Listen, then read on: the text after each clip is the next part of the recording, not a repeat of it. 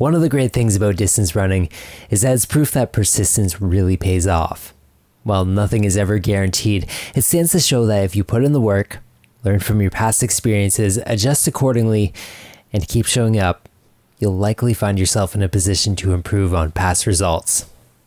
On this week's show, we have two guests, both some of the most persistent athletes I know. Natasha Wodak, Canadian 10,000 meter record holder and Pan Am gold medalist, is gearing up for the World Champs, and she joins us on this week's show. She's up first, and then we're joined by Lewis Kent. It was only a few years ago that he took his ability to run fast and drink beer to bring the beer mile to popular culture, landing him on Ellen TMZ and a whole lot more.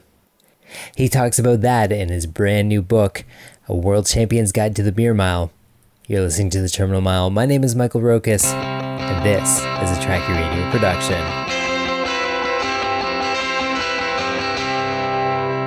Amongst all the Pan Am performances, one that really stands out to me was Natasha Wodak's 10,000 meter gold and new Pan Am record of 31.55. If you'll recall, she was on the show last year to talk about her training, including what she was focusing on. And if you watch the race, you can really see each bit of training pay off. Natasha joined us earlier this week. All right, so you know, I think that the that the result people are most familiar with as of right now is the 3155, a brand new Pan American Games record. Um, you know, a gold medal for you. But ah oh, man, the the whole road of getting here has just been well, you're definitely very well acquainted with it. You've lived it. I mean, you know, there is you know, enter, entering into the re-entering into the game kind of at a late stage. You know, there was the the funding denials. There's being dropped by your sponsor, but you know, through it all, you you've come back, and a moment like that has has just got to be something that is so so special to you.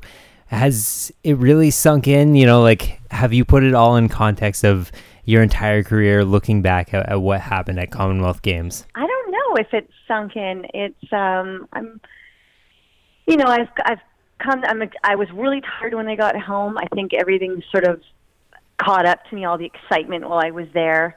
And um, I think you know we have the motto: "Don't let the highs get too high and the lows get too low." So I think I enjoyed um, the week and celebrated, and uh, it was really cool.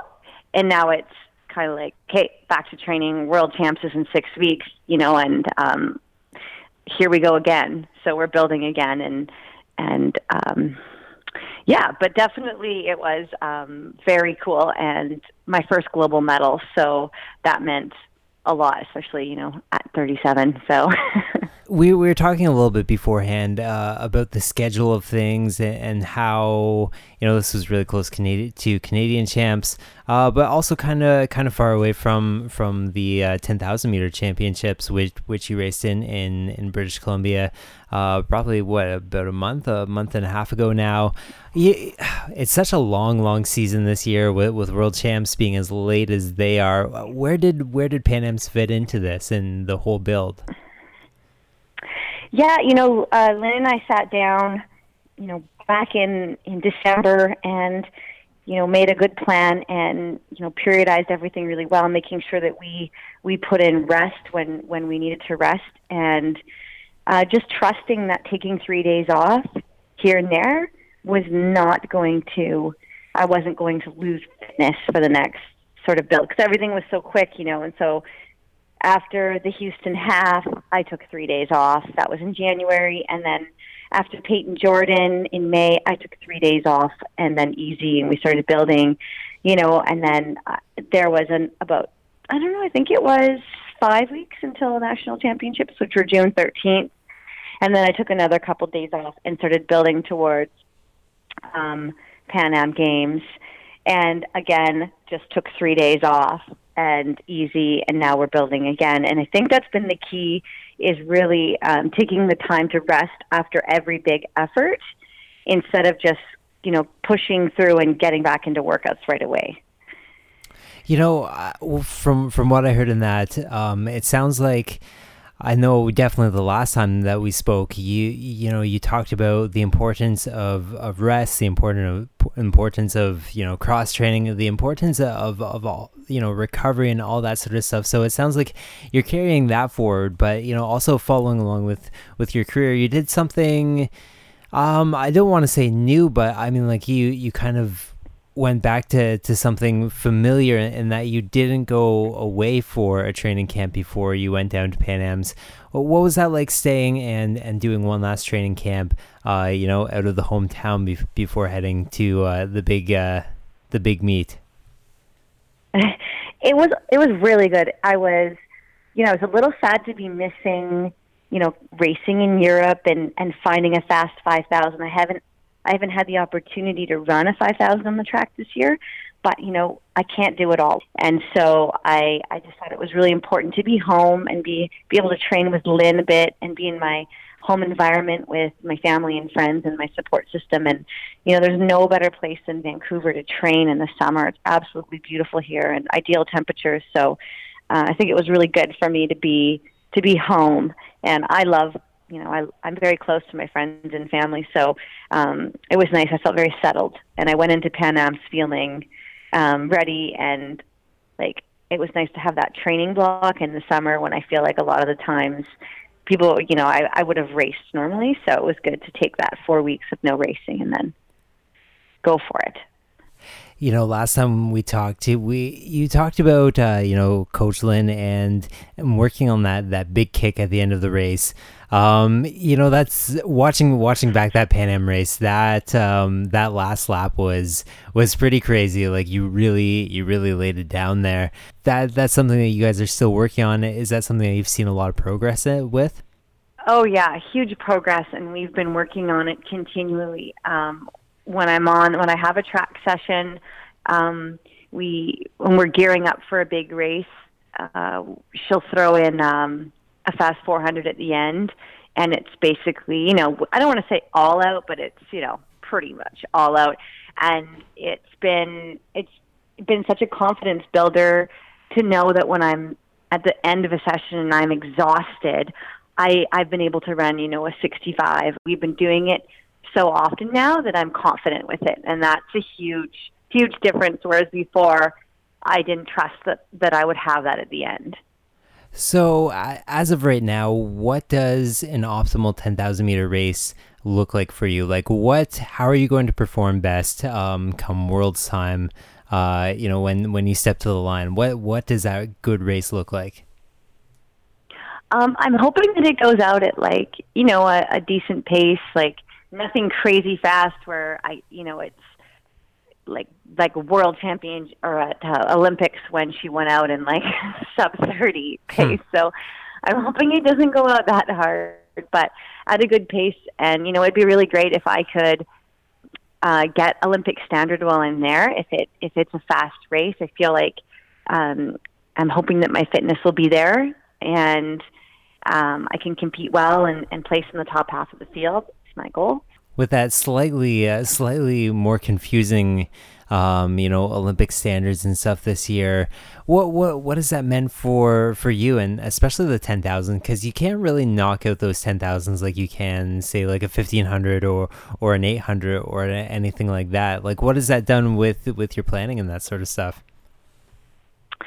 Yeah, so when the when the standard came out, you know, it was really fast. It was thirty one twenty five and then I was like, oh my goodness, it's just so much faster than I've run. And it's a little daunting. And then I, you know, we found out about the ranking system and we were all kind of like, oh, that, well, that's just annoying and how it worked. And then I realized that it's actually beneficial for me. You know, I'm, um, when you place first at a national championship, you get a lot of points.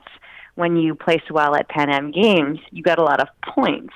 So it's not necessarily about your time, it's how you place some of these you know, really big meets. And I'm currently ranked 13th in the world, whereas on the top list, I think I'm about, I think I'm 25th with my just with my time. So I mean, it's actually working out really well for me. and if things progress this way, I should have a good good chance at being, you know, selected to go to the Olympics next year, based off the ranking system. Well, yeah, I was, I was going to ask about that. I mean, um, your record is is now a few years old, but you know you're racing you're racing better than ever. You know, has has there been that shift towards you know just having a good race versus having a fast time? Yeah, you know, there's only been one opportunity in the last four years where I was going for time, which was Payton Jordan, and um, I definitely felt fitter last year at Commonwealth but it wasn't it was a championship race so it wasn't like i was going for time. So i'm hoping that you know world champs this year i can get into that same kind of shape i was in for commonwealth and and if it goes out fast enough. But again it's a championship race so i'm not running for time there. I'm just hoping that that's going to be like you know cherry on top. If i if i run well the time will come with it so you know, speaking of of your coach, uh, Coach Lynn Kanuka, I mean, it was uh, it's it's been a pretty big year for for her as well too. Her her long-standing Canadian 1500 meter record has fallen. Um, I think we we can look at that in a framing of just so many of of the Canadian women's records have have fallen this year, and it's it's been a really exciting time. You know what? As as someone who has been in the sport, uh, you know, for so long, and someone who has been involved in the sport for so long, what what's the feeling that you're getting from from her seeing this, you know, renewed energy uh, within the sport, especially on the women's side? You know, Lynn's a Lynn's a cheerleader for all women in sport, and she was very excited for Gabriela, and she knew. She said years ago, Gabriela will be the one to get my record and, you know, she says records are meant to be broken. And so she, you know, of course, it's been, she's been, you know, 35 years she had that record. So I'm sure, you know, it was, it was tough to lose that. But in my mind, in many people's mind, you know, Lynn will be the Canadian record holder in the 1500. I mean, I still say it when I talk about her, even though it's not hers anymore, but it was for so long. And, you know, she set the bar so high and, um, I think she's she's really excited to see so many women running fast and and breaking records and you know we we talked about the 10,000 meter championships uh, back in back in your home province of British Columbia. You know you're so, you're someone who's on the ground and and you played uh, you know a certain part in, in, the promotion of that as well too uh, with with your name certainly being tied to it quite a bit. W- what was that like uh, you know running it running in the hometown for a national championships? You know did you really feel the the support there yeah you know um, I don't I don't think I had very much to do with promoting the event uh, that was the BC Endurance Project that put it on and I had little to do with it uh, to be honest. So I was very excited though that it was at home and I had lots of my friends and family there, which was really cool because there's I can't. I mean, I think I've run a one ten thousand meter in BC. That was Victoria, like I don't even know eight years ago. Hmm. So for some of my friends to see me run my race was, you know, for the first time was really neat for them, and it was you know, I was really happy that it, it went well and I was able to, you know, show them a good race and what a, uh, an exciting 10,000 can look like. All right, so World Championships uh, coming up, you know, the, this fall, uh, September, October. Mm-hmm. That's uh, you know that that's got to be the big one for you. Um, you know what what are the plans for like what does the training look like between now and then? You know, you've talked about recovery and that sort of stuff, but you know what what are the workouts looking like? You know, what what are you really stressing on? Yeah, so uh, this weekend is six weeks out. Um, so I haven't. I'm going to start doing workouts. Um, I think this Saturday I, I'll have my first like bigger workout. I did like a fartlek yesterday, and which was very little. But um, I'm going to St. Moritz, uh, Switzerland on August 24th. And I will be there for three weeks training. For the first week and a half, I'll be there with my boyfriend. And then um, we have a Team Canada training camp there starting on September the 7th. So I'll be joined by a few other athletes, and uh, Jess O'Connell will be there, which would be great. We've done some training together, so I'm looking forward to that. And then on September the 17th, I'm going to our heat training camp in Spain. So I'll meet um, the rest of Team Canada there for a few um, you know, little touch-up sessions, and then September the 28th is World Champs in in Doha. So there's really not that much time. it's coming quick. Oh yeah, he, no doubt, no doubt. You know, Doha is going to be so warm, and, and you mentioned, uh, you know, the the the heat camp going into there as well too. Um, you know, is is that something that, that you've had in mind with with the training this summer and, and getting ready for, for that sort of stuff? Have have you pulled out the, the snowsuit for some easy runs, or or you know what what are you doing? No, you know, I haven't really uh, been. I've been more one race at a time, so. been more concerned with training for Pan Am's, and um, the the stadium in Doha is um, air conditioned, so it hasn't been a. I'm not that concerned about running in the heat, so I w- I'm very lucky that it's air conditioned to 22 degrees. So it will be warm, but it won't be that warm. You know, I'm I'm I'm wondering how that'll work with with with air conditioning in, in a stadium that big, but uh, I guess I guess we'll see. But uh, you well, know, they they already put a meet on um, mm-hmm. and Trent Stellingwerff, our uh, uh, physiologist, is that what doctor physiologist? he was there and he took uh, readings in the stadium of the temperature throughout the day, and it was average 22 throughout the day of that meet at the Diamond League in Doha. So um, he was says that's what it should be if if all stays the same, and yeah. You know, it's uh, it's it's been a lot of fun to, to watch you race. Uh, you know, over, over the last couple of years, and it's really great to, to see you do so well. Uh, you know, especially especially as of late, and uh, you know, we'll definitely be cheering for you come come World Championships time. But uh, it was it sure was special to to watch what you did. Um, you know, at at Pan Am's this past week, and you know, thanks thanks a lot for being on the show, Natasha, and thanks for for being a real supporter of this program. Oh, thanks so much. Yeah, no problem. You guys, you guys have some good podcasts.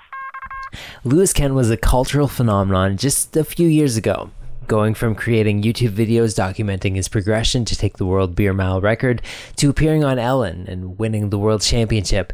It was really quite hard to miss him. Lewis, a Brooks athlete, just released his book taking a look at that time, as well as taking a look at the event as a whole. It's called A World Champion's Guide to the Beer Mile. We caught up with him earlier this week. A World Champion's Guide to Running the Beer Mile, a manual and a memoir of running, chugging, and not throwing up. That's what the book is called. And man, out on my run today, I was thinking that there was just a whole bunch of really interesting times for you. You know, a couple of years ago, there was the the whole Ellen thing, and you know, there was all the international competitions that, that you got to be a part of. You know, you were you were all over the internet. Like it was it was a pretty wild time. Let's go back to the beginning though. Where does the book start? So the book starts. Uh, first chapter is called 24 Hours. So um, it starts in a kind of flurry, the craziest 24 hours of my life. Um, um, just got into LA to go on the Ellen DeGeneres show. Um, kind of goes the ins and outs of that whole experience um, and the 24 hours that captured me appearing on the Ellen DeGeneres show, and then the next day racing at the World Championships uh, track, Austin, Texas. Yeah, I mean, like that was that was that was a pretty wild time with that. You know, when when you're just starting out, um, I remember the, this campaign to to you know get a, get under five. Did you ever foresee at that time, you know, making these videos and, and you know documenting your, your journey? Did you ever foresee, you know, that 24 going from that to the 24 hours that you just described? No, not at all. Um, when we first started doing all this stuff, we really were just doing it for fun and kind of as a passion project. And I just thought it's something fun for friends and family to tune in online and just kind of. It was fun because it was really untested waters and uh, something that we could. I thought if I worked hard at it, I could get pretty good. Never expected to get to the top, but um, it all started with me trying to break the Ontario record and then get the Canadian record and then the world record. So I could not when I, first started making those videos and posting them up on Trackie. Um, I could not see it getting, especially not moving that fast to the point where I literally was appearing on daytime television and uh, appearing on ESPN and that sort of stuff. What what do you think it ultimately was? Because I mean the the beer mile, the concept of the beer mile was around for you know well over a decade. I want to say close to, to two decades at, at that point. Um, you know, but it was really your your battle and um, you know with, with with other people recording their attempts as well too that that really catapulted into the limelight. What do you think it, it was that really spiked that interest in in the public eye? Yeah, I think uh, really what it was is just you know, there's not a whole ton of viewership we know within the track and field world, and the average sports consumer isn't as attracted to track as some other sports. But I think when you add the, that extra aspect of people kind of find it humorous of, yeah, we all know what running a mile feels like. We were forced to do it at some point across our life, but we've also all drank a beer. And funny fact to throw four beers in the middle, and you know, for a lot of people, I think watching someone try to run a mile and drink four beers under five minutes might be a bit more entertaining than trying to break a four minute mile, as uh, incredible as an athletic feat as it is. But I think um, what it really came down to, I think, with me at least, because people have been doing beer miles for a long time, was I think part of it was a being the right guy at the right time. You know, FloTrack finally decided to have these world championships, and uh, that inspired me to kind of take everything to another level and try and make it there. But I think also a big part of it was kind of the branding behind myself was, you know, this college kid that, you know, he's not the top guy on the college team. He's going to be in you know, the second of two th- of three heats at a track meet, maybe come middle of the pack. Um, I think it was more so kind of the story that you know what Lewis Kent's this world champion beer but he also could just be your neighbor that goes out at 4:30 every day and goes for his run. Yeah, I'm so I mean like there was all those public eyes, you know, looking down on you. Uh, you know, like you said, you, you may have been, you know, middle middle of the pack, but you know, you, are still a pretty fast runner and stuff. What did all those eyes on you, and, and what did what did the pressures that come along with that? What did what did that do for your running, and, and how seriously you took it, and uh, you know, did that did that really change things? Yeah, I think. I mean, I started to put more time and effort into. I mean, it wasn't just because of the beer mile, but I knew if I got fitter in the regular running, I'd get quicker at the beer mile. But also, I think because I had more eyes on me, all of a sudden, it was funny. The first meet, I, I won the world championships 2015, and in 2016, I remember indoors opening um, at that first indoor Windsor meet. Uh, I think it's the Can Am Classic, and I'm going on the start line. There's three sections of the men's 1500. I'm seated back of the pack, the middle of the pack, in the middle section, and we're about to get called to the start line, and they call Lewis Kent to the line, and a guy that's seated top in the section, he's around a 1500, four seconds faster than me, goes, "Oh my God!"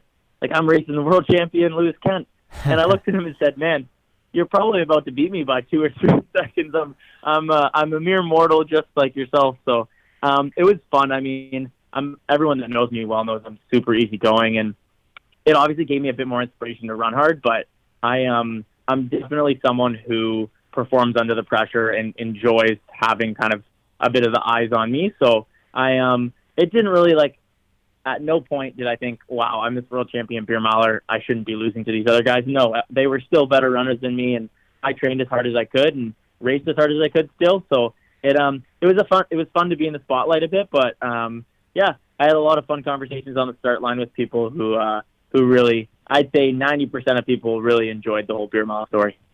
Uh, I, I have to think would be a little bit of foreshadowing if in that Can Am race there was uh, one Corey Bellemore running it. Do, do, you, do you remember who was on the start line that day?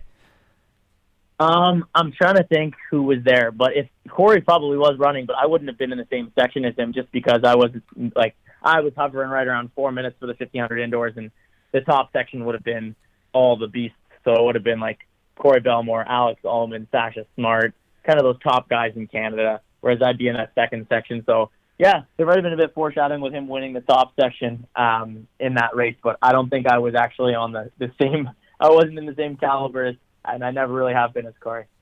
Well, yeah, I mean that, that's uh, that's one thing that really happened after after it blew up, and and you were kind of the, the, the face of that. You know, all of a sudden we had people like Corey, and you know, there's there've been some pretty high caliber athletes in there. Um, I think Josh Josh Harris also comes to to mind as well too.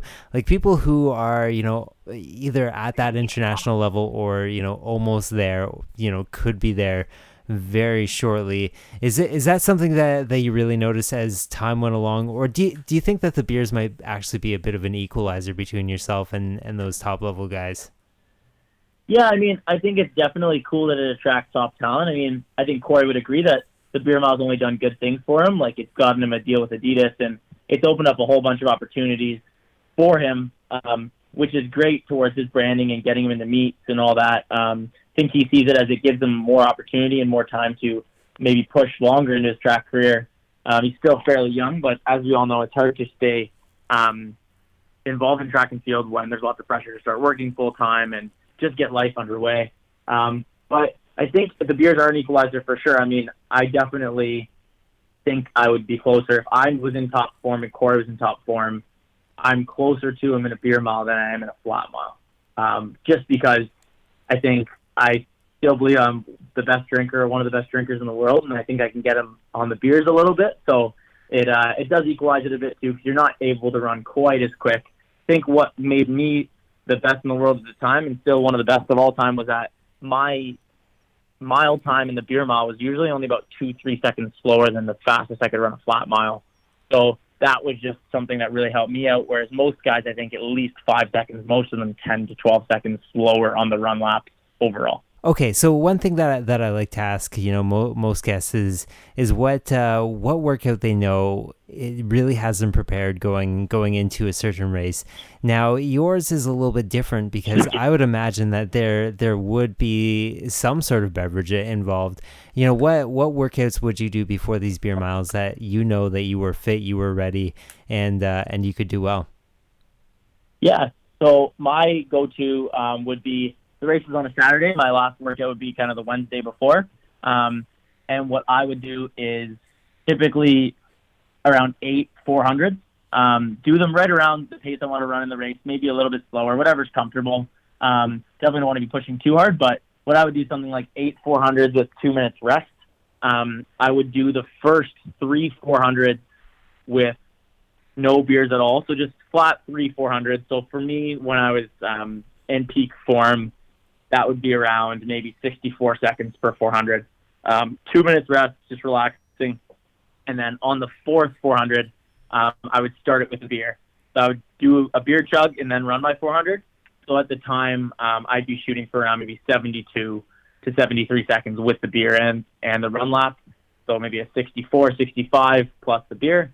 Um, and then, so first three would be flat 400s. My fourth one would start with the beer my fifth and sixth ones, I would end with a beer. So I was kind of stimulating on that fourth rep, me starting the race, and then on the fifth and sixth reps, I would finish with a beer. Um, starting with the beer, it's more, I see it like shooting a free throw. It's kind of, you've practiced so many times, it should be automatic.